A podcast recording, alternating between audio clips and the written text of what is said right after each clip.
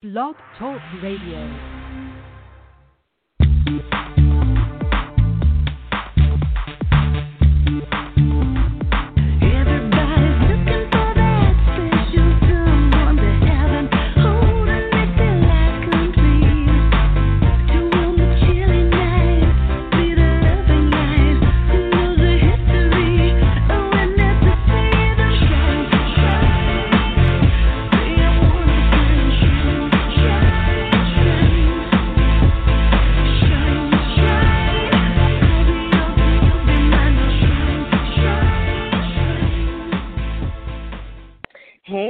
Welcome everybody to the Mystical Matchmaker podcast. Thanks for joining me. I am Marla Martenson, your host, matchmaker, author of the memoir Diary of a Beverly Hills Matchmaker, energy healer, and coach. So I hope you guys are doing well during this lockdown. It looks like some things are starting to open up. I today's Friday, uh, May 8th, and I know that in Los Angeles, uh, some things are opening back up um, you know, slowly and uh, with a limited capacity, but that is good news. People need to get back to work. We need to start making some money again. Um, but I hope everybody stays safe and healthy. So I am have picked a great excerpt from Louise Hay's Heart Thoughts, a Treasury of Inner Wisdom, like I usually do. And this one uh, is about all of our experiences. And Louise says, All my experiences are right for me. We have been going through doors since the moment we were born. That was a big door and a big change. We came to this planet to experience life this particular time around. We chose our parents, and we have been through many doors since then. We came equipped with everything within us that we need in order to live this life fully and richly. We have all the wisdom, we have all the knowledge, we have all the abilities and all the talents. We have all the love and all the emotions that we need. Life is here to support us and take care of us, and we need to know and trust that it is so. Doors are constantly closing and constantly opening, and if we stay centered in ourselves, then we are always safe no matter which doorway we pass through. When we pass through the last doorway on this planet, it is not the end. It is the beginning of another new adventure. It is all right to experience change. Today is a new day. We will have many wonderful new experiences. We are loved, we are safe, and so it is. And she says, Fear comes from not trusting the process of life to be there for you. The next time you are frightened, say, I trust the process of life to take care of me. Yes, life is a process, and we have gone through a big door of change with this um, coronavirus. It's, it's teaching us a lot of a lot of things about ourselves, about the way we've been living, the way maybe we've been handling money or relationships or business. And I know I've learned a lot of deep lessons through this time, and um, I'm sure you have too. So today we have a fascinating guest. Her name is Bonny Meyer, and she has a really great memoir called Perfectly Paired The Love Affair Beyond and Behind an Iconic Wine. Who doesn't love a great glass of wine? Bonny Meyer is the principal of Meyer Family Enterprises, an investment company dedicated to the regeneration of the planet and society. After selling Sil- Silver Oak Cellars in 2001, Bonny is now a partner in Meyer Family Cellars, a winery run by her son Matt and her daughter in law Karen. And um, she's here to talk to us about her her uh, new memoir, which has so many beautiful things in there her love story and some poetry. So I'm just going to bring her on right now. Hi, Bonny. Hi, Marla. How are you Thanks today? for being with me. I'm delighted. Awesome. So let's get into this this story here. Um, you you lost your dear husband Justin, and it's this the story starts there. And the two of you created a wonderful life together, filled with an adventure, success. Um, you let why did you leave the book with the story of his sudden passing and tell us a little bit about that what happened and and i'm very intrigued about his signs to you immediately after um his Mm. passing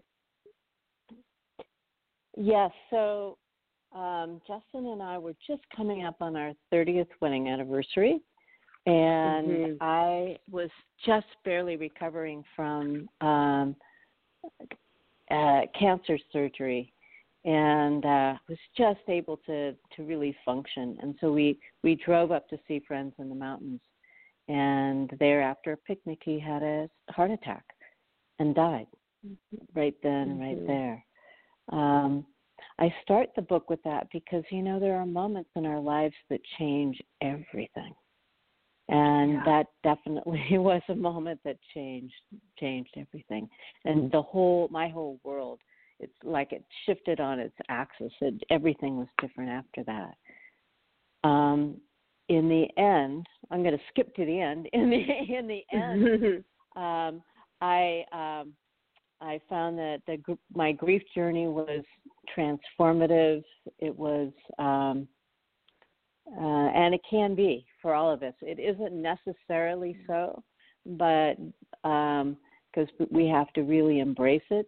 But uh, it, uh, yeah, it's a tra- transformative experience. Yeah, it sure is. And how did you? It's interesting. Tell everybody how you met in the beginning, because he was a a Christian brother. With um, he was a monk, and so I like that story of how you guys met. you know, that's the story that everybody always wanted me to tell. You know, people said, "Oh, I want you write. You need to write a book about about how you met and about falling in love with a monk." And uh, Yeah. ended up, uh, you know, marrying him. Uh, so um, we, uh, I was uh, just one month at the University of California, Davis, uh, Mhm. and was invited by a, a new friend to go to a professor's house for dinner. And who doesn't like that, right? After a month of dorm Yeah. food, you go, oh, all right. so I, so I went to this professor's house, and it was the there was a dinner that was celebrating a um, birthday for brother Justin. And my friend said, "Bring your guitar because he plays the banjo. He will appreciate that." So Mm, yeah. I walked in the house, and I uh, I stashed my guitar in the dining room behind my chair, where he probably wouldn't notice it. And then um, after after dinner, and the cake was put on the table with, I got out my guitar and led everybody in happy birthday, and his eyes just lit up, and um, he excused himself from the table. He went and got his homemade banjo and sat back down at the head of the table and we ended up playing music right right there and then in, in the uh, family room and a photograph there's even a photograph of that moment in in the book um I love that. uh, I know. It, yeah To have that picture Yeah, when you first met, playing that. I mean, that is just priceless. I love that. isn't it yeah yeah Yeah. Yeah. who gets that right. but he was a right. monk and and um and we got to know each other a- thereafter started playing music at at church and really and fell in love and uh but we knew we couldn't do anything with that with our relationship and so it was actually 5 years of elation and agony um Mm. that we knew each other while, while I was uh, in school. And um, just about the time I was going to leave, I'd finished my teacher's credential. Um, he decided that he was going to leave the the brothers, and he came Mhm. and with tears in his eyes told me he was leaving and and he wanted to marry me, and I said yes. Oh my God, he left for you. That is so so uh romantic.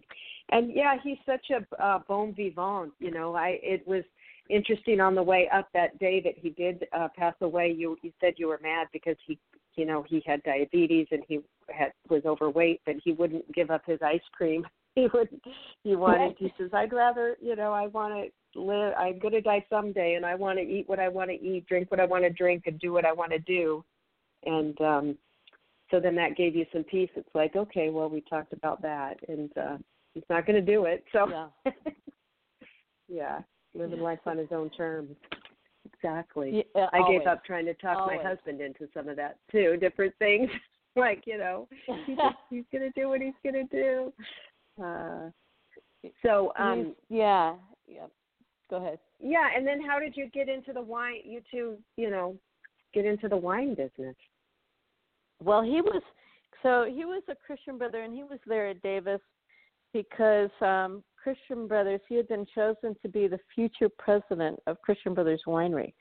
Christian Brothers Mm. Winery was one of the largest wineries in the country uh, in the '60s, and um, so he was there to get more technical knowledge about winemaking and grape growing. Uh, and so when he finished, when he was just we were just there together for a year. Uh, he finished his master's and went back to the winery and uh, was making wine with famous brother Timothy, and uh, working in the vineyard in charge of um, hundreds of acres of vineyard. So um, when uh, we decided to get married, he told the Christian brothers he'd like to stay on, but Mhm. they it wasn't in their um their paradigm their they they couldn't imagine somebody who wasn't a brother uh in charge of the winery so Mm. um they said Mhm. no you can't stay uh but while he was at christian brothers they were making 40 different wines which is something that was driven by their marketing department and he had this idea that he wanted to just make one just pick one so Yeah. he did. And uh, the same week we were married, we started Silver Oak Cellars, um, and uh, we just made Cabernet, and it became Mhm. um, pretty famous after that. Yes, very famous. Uh, and did you ever have an interest or plans in creating a winery before you met Justin? Did you know anything about that business? Not really. I studied I studied psychology and education in school Uh-huh. at Davis. Yeah. Um, but I did take some. I actually uh, um, ended up be, uh, becoming good friends with that professor whose home um, I went to that first month, and and uh, I worked for him a couple couple years in the vineyard and making wine. So I knew the rudiments of winemaking, um, but I didn't think I would ever actually be in the wine business um, Right. until until I was. Yeah. And um well Yeah. and it's it's yeah, it's an amazing business. I mean, it's just I feel I think it's just like so romantic, you know. So many people just love wine and it's it's a hard business and I just congratulate you. It's amazing. You know, it's amazing. Um so I want to talk a little bit about your upbringing because your parents were from Michigan and your grandparents worked for Ford. Tell us a little bit about your Mhm. grandfather who was the inventor at Ford. Oh, he was a he was a warm and wonderful person, and he had a, you know, when you, uh, I live in California. We don't have basements, Mm-hmm. but in Right. in Michigan they had a basement, and his was filled with electronic equipment, and um, he uh, started out in the Navy. He was a Navy radio operator. He became famous for being able to take Morse code and read a book faster than anyone Mm. in the world. So he had a quick mind, and he invented parts for the uh, radios, parts for TVs, early TVs. He had Mhm. a TV down there, and then um, he also Ford Henry Ford had uh, an airline and uh, an airport, and he, uh, my grandfather, we called him Boompa. he, William Gassett. He he invented um, the ILS landing system that uses radio waves to help airplanes land Wow. in the fog when they can't see. Yeah. Oh my gosh, amazing. Yeah. Yeah. Yeah. Wow. I love all these all these stories. Um, I'm jumping around a little bit. There's so many great stories, and there's a lot of humor and fun.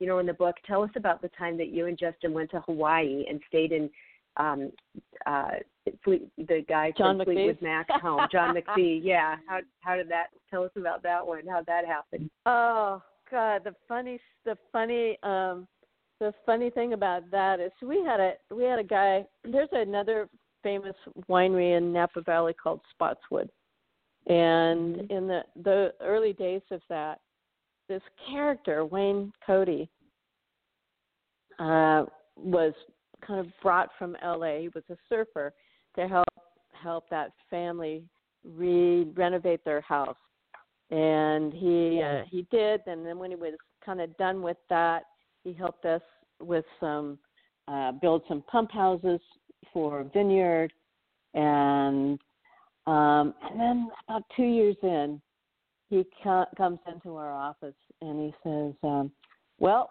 I think he's from New Zealand. Well, I think I'm going to go surfing for the winter, and I'll be back in the spring. I'm going to go to Hawaii." And we go, "Well, okay," but he never came back. Mm. And um, what he did was he became a wine steward in Maui, and then eventually he he had a buddy uh, that came who sold John McVie a house. And Wayne Cody says um, to us, he says, "Come visit. This house is really huge. I'm I'm caretaking this house, and um, nobody's here. Come, you know." So we uh, we made arrangements. We arrived. I'll pick you up, right? We arrived. He didn't pick us up, so we we get into the car, and uh, we rent a car and we drive through town, uh, the town, little town of Lahaina. We go into the restaurant that he had been working in, and we say, "Hey, do you know there's a bunch of guys kind of hunched over the bar? This is mid afternoon." And they say, "Hey, any of you guys know the mate, Wayne Cody?" And they go, Mhm. "Yep." And they we go, "Where can you find him? Where can we find him?" And he says, "Well, uh, you can't. Gone to the Mhm. Grammys." Oh. And so um, and we go, oh, we're supposed to stay in his house. How do we get in? And they go, oh, his sister's right next door in the Hobie shop. She eventually let us in. We partied there for a couple of days in John McVie's house, right? Not nobody's there but us.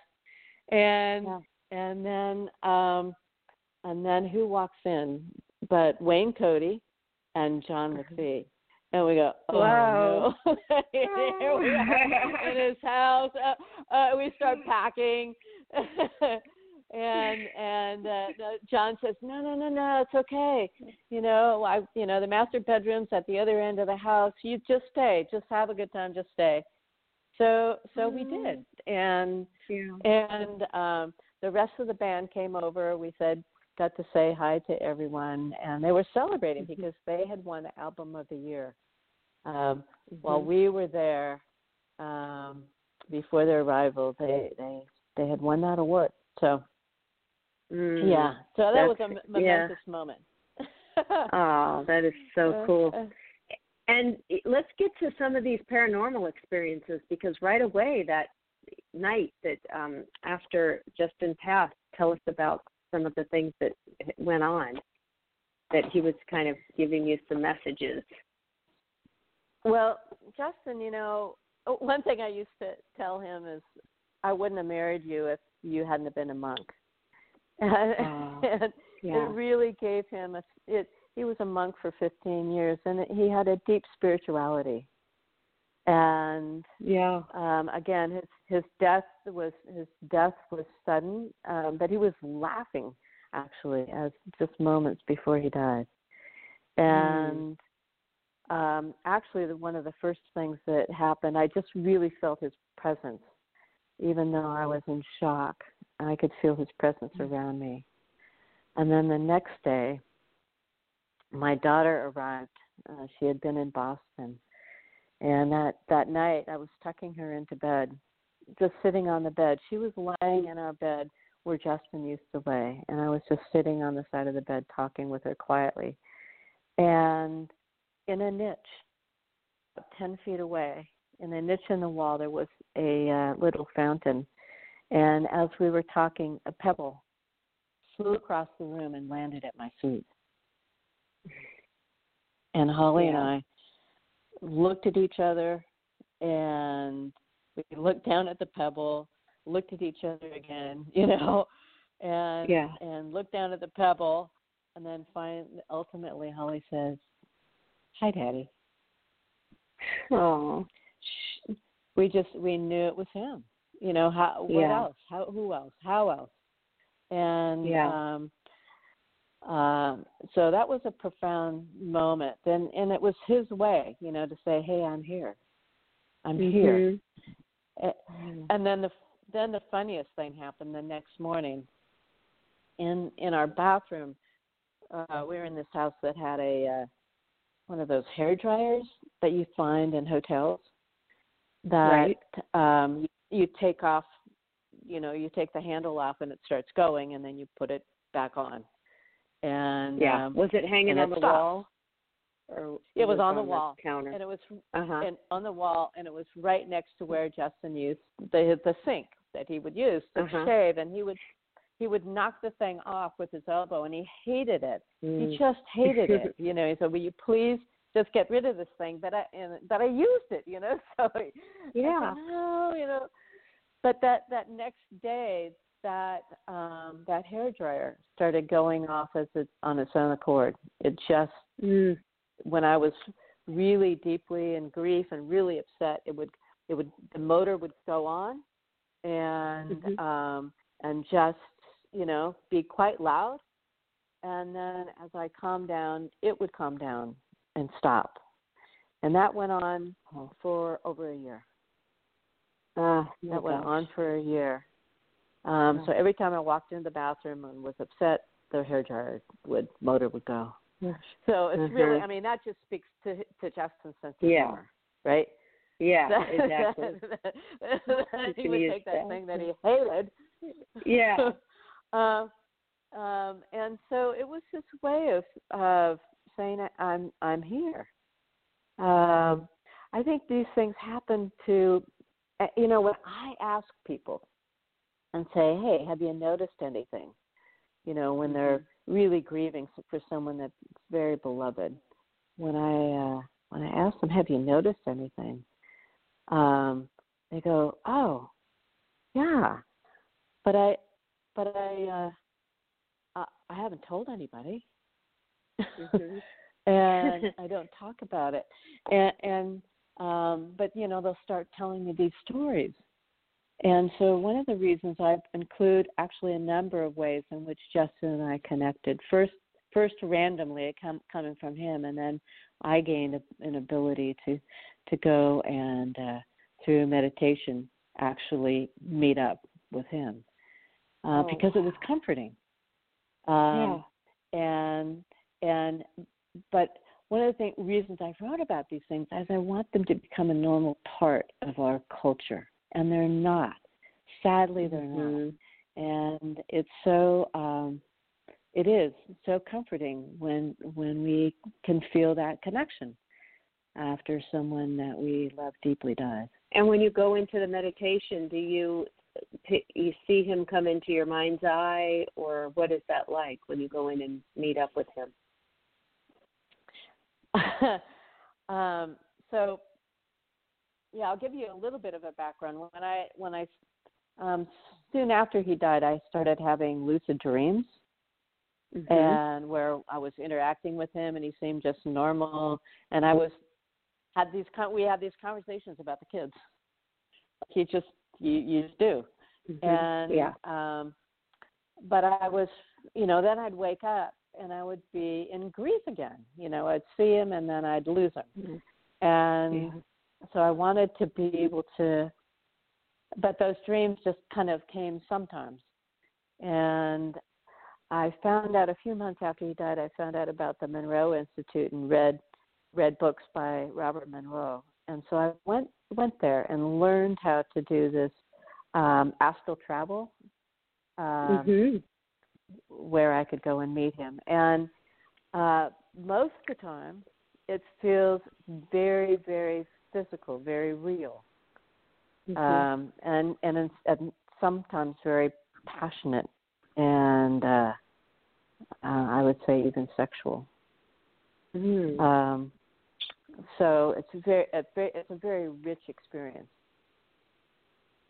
Yeah, the astral travel. I I've astral traveled many times, but it's not something I can initiate on my my own. It'll just I'll be in bed and all of a sudden my whole body's like an engine starting up, like really strong, and it the, the body's shape. You know, like you hear it in your ear. This a big like a motor vibration. starting. Yep.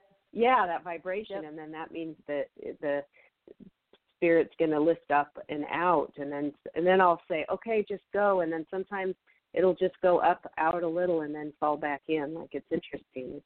Now, so the yeah, I've heard of the Monroe Institute. So they t- teach how to initiate that yourself, how to do it, right when you want. Absolutely.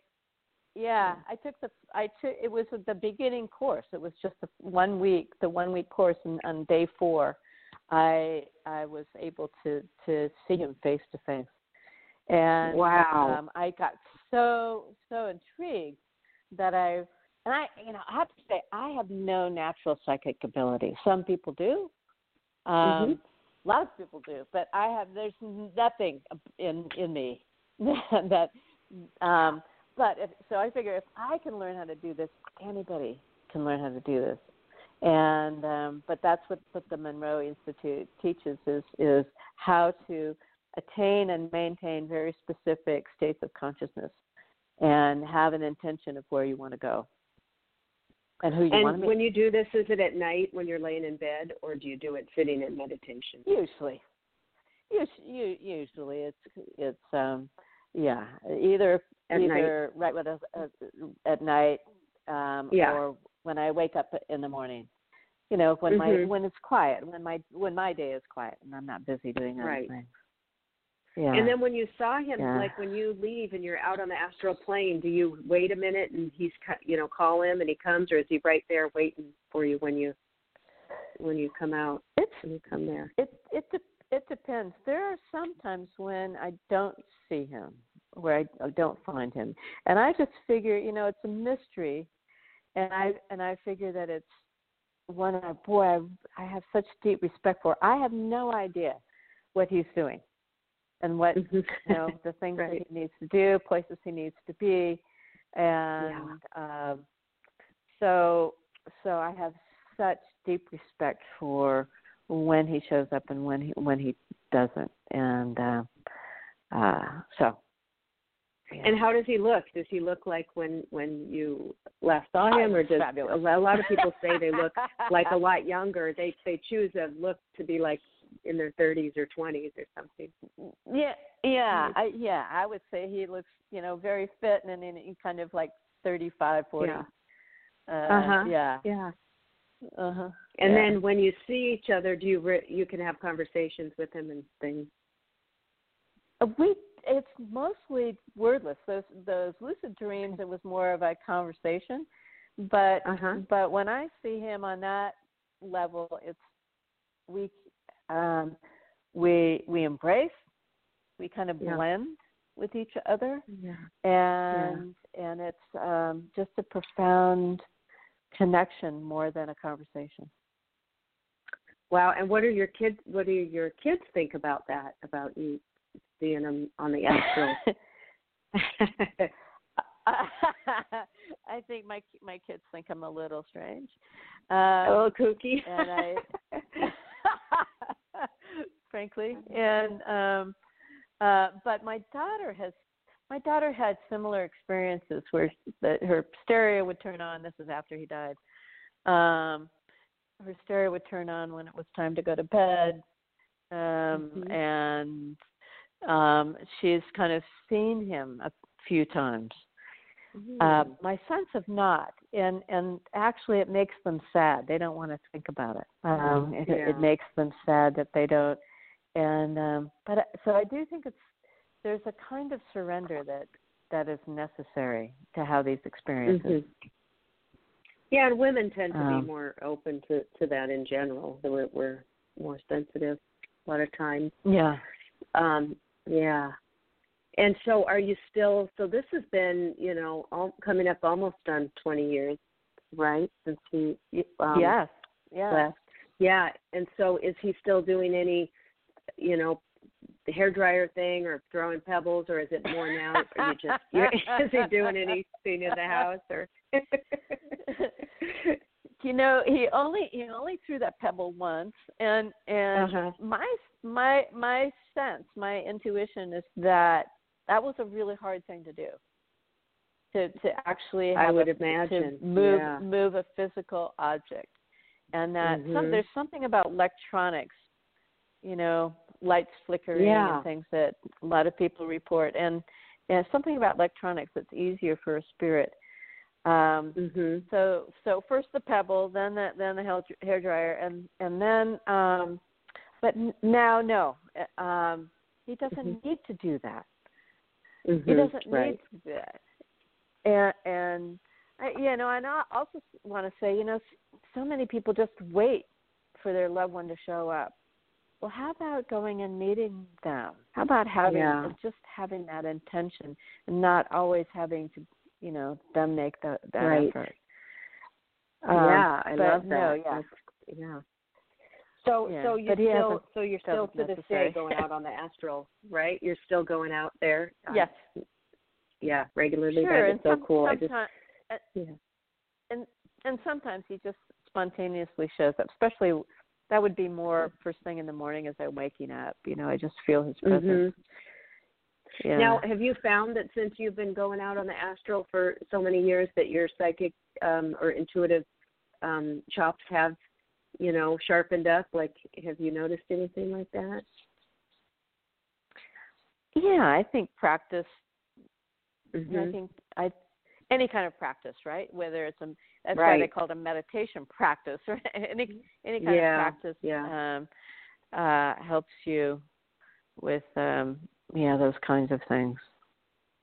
Right, exactly. And uh, And yeah. yeah, Yeah. yeah, and and it seems like once we get out of the body, it seems like I don't know, we just get more intuitive or something because we're some energetically something happens there. I've I've kind of found it a little bit, so it's it's pretty cool. mhm. And and you in Mhm. the book you have had had um you know you had had cancer and you know you were in so much grief and almost decide you know thinking about well I could will the cancer to come back so I could you know die and um but here you are all these years later you know how how have you overcome some of these struggles and that experience with cancer where do you find your strength you know to move through all the things that the universe throws at you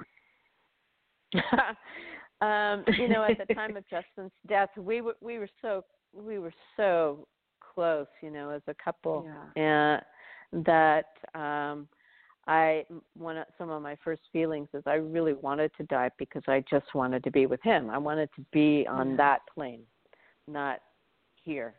Mhm. Um, Mhm. and in, at that time, it was my the fear in my children's eyes yeah you know they they would look at me i was just not long ago i'd been in the hospital in really bad shape and they would Mhm. look at me with this fear in their eyes like we just lost our dad we don't want you to leave too and that's that's what just said okay i got to pull myself together and Mhm. um and and be here uh Yeah. for them uh, and that's you know they're my children are now god my youngest one is going to be 40 this year um Wow. so they're they've um they they were in their 20s at the time so so Mhm. now i'm not living for my kids i'm really living for the for um what i feel like a servant leadership that Mhm. that um uh that i am the things that i do in the world Right. Um, right. so- That's beautiful. Beautiful. yeah Um, well, thank you so much for sharing your story and uh, tell everybody um, you can um, find Bonny's website linked up back at Blog Talk Radio or on iTunes. But just tell everybody where that where they can find you and your book. Um, they can find they can find the book. Amazon's not taking any new books right now, so uh, my book is at bonnymeyer.com, b o n n y m e y e r dot com, and they can um, they can find it there. Amazon's not taking any more new books. no, they they've said that they they're not taking they're not. I know, right? It started out as a place to buy books. Um, the the um, the uh, Kindle version is there, but they they didn't want to warehouse any any new books. They want to focus Oh. on house household goods right now. Yeah. They're not doing so. Like I have, you know, five, four books up there, and uh, I have Kindle, and then there's Create Space, but that's like print on demand, so they're not warehousing. Oh, Mhm. but I guess if it's through a publishing company, they'd be where you know having a lot of them there. So that's interesting. Yeah. But I wonder if they Yeah. still do the print, take and print on demand. I'm writing a new book. It's coming up on the home stretch, so will will be Oh, good for you! Wow. Yeah, yeah. Memoir. I write memoirs Uh-huh. too, so it's it's awesome. Well, thank you, Bonny, for for sharing that amazing story. And everybody, go check out Bonny's book on her website, Perfectly Paired. And if you love this podcast, please go and leave a review on iTunes. It, I would greatly appreciate it. It helps others find the show. And much love until next time. Thanks, Bonny. Bye now. Thank you. Bye.